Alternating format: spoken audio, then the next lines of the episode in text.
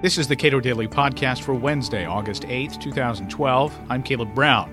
France's president is moving forward with a top income tax rate of 75%, and the nation's wealthy have responded by leaving. Dan Mitchell, senior fellow at the Cato Institute and co author of Global Tax Revolution, comments.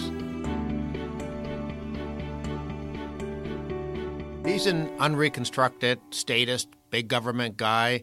He's already proposed a, a few tax increases and some spending increases, but the uh, the flagship of his economic program is a top tax rate of 75%, which is really remarkable uh, in terms of uh, going class warfare on steroids, I guess you would call it.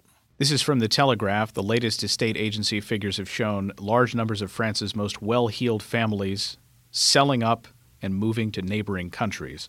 The previous top tax bracket of 41% on earnings over 72,000 euros is will also go to 45%.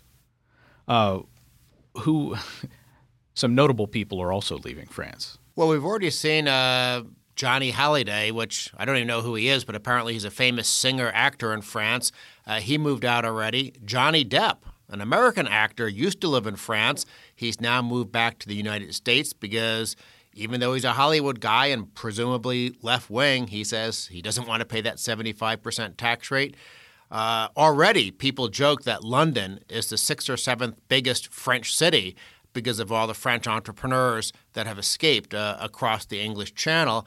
Uh, and there's no doubt if this new 75% tax goes into effect, you're going to be seeing whether it's London, whether it's Geneva, whether it's Luxembourg, whether it's Brussels, there are all sorts of places that French entrepreneurs and investors and small business owners and other successful people uh, they're going to move. And the French government, I'm not comfortable making many predictions, but I think it's pretty safe to say that this will be a case of the Laffer curve on steroids. I think Hollande's class warfare tax is going to backfire. They're going to get less revenue, and of course, the French economy is going to suffer more. It's almost like he's in a race to become Greece faster than Greece becomes Greece. This is from the, the World, a radio program uh, on Public Radio International.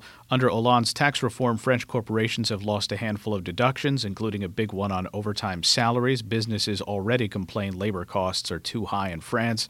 French carmaker Peugeot cited those costs this month as a reason for laying off 8,000 workers and closing a plant outside Paris.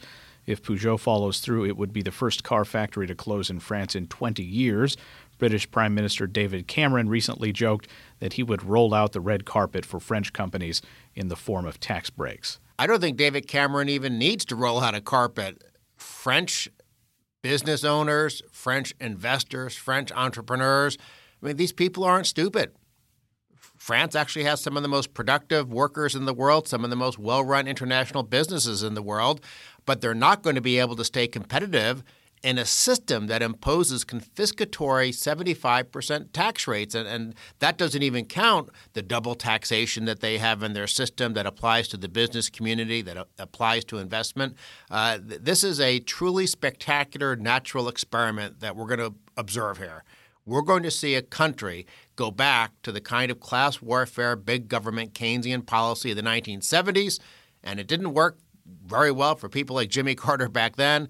I don't think it's going to work very well for Francois Hollande today, but maybe it'll teach us a lesson. Maybe Obama will see what happens, and if he happens to be in the White House next year, uh, he won't try to pursue his class warfare policy. What opposition to these kinds of policies is currently in France? Clearly, people who are in line to pay this tax are opposed to it, and uh, other people in the business community. In France itself, of course, they have a parliamentary system. There's no separation of powers like we have in our uh, political uh, system in Washington. So, therefore, if Hollande wants this as head of his party and his party has a majority in the parliament and there's very strong party discipline in parliamentary systems, eh, assuming he wants to go through with this, it's a done deal. Uh, and as you remarked, of course, the people who might pay the tax aren't very happy about it. They at least have the freedom to move out of the country. The ones who will probably be victimized the most uh, are the uh, middle class workers, the people who want to be upwardly mobile, the poor people hoping to get jobs. And of course, there's a big unemployment problem in France, especially for younger workers. The winners are the real estate agents in London, Geneva, Luxembourg, and Brussels, because they're the ones who are going to have all this money, all this investment, all this new demand for housing uh, coming into their uh, jurisdictions. All of this seems to point to the point that you and uh, Chris Edwards make time and time again, which is that tax competition matters a great deal and it may be in the short run more difficult for France to pay a political price if there were less tax competition. The entire purpose and reason for Chris Edwards and I writing our book called Global Tax Revolution is we wanted to highlight the fact that, a, that in a modern, globalized economy, it is utterly foolish for a country to try to pursue class warfare tax policy because the jobs, the investment, the entrepreneurs, the investors can cross national borders. And those geese in France that lay the golden eggs, those golden eggs are now going to be deposited in places other than Paris, other than Marseille, uh, other than Cherbourg. It's going to be a disaster for France. Uh, maybe not a disaster, but clearly, when you're a slow growth economy like France is, and you're penalizing the job creators, the wealth creators, if you go from 1% growth to 0% growth, uh, over the long run, that has enormous implications for the well being of your people.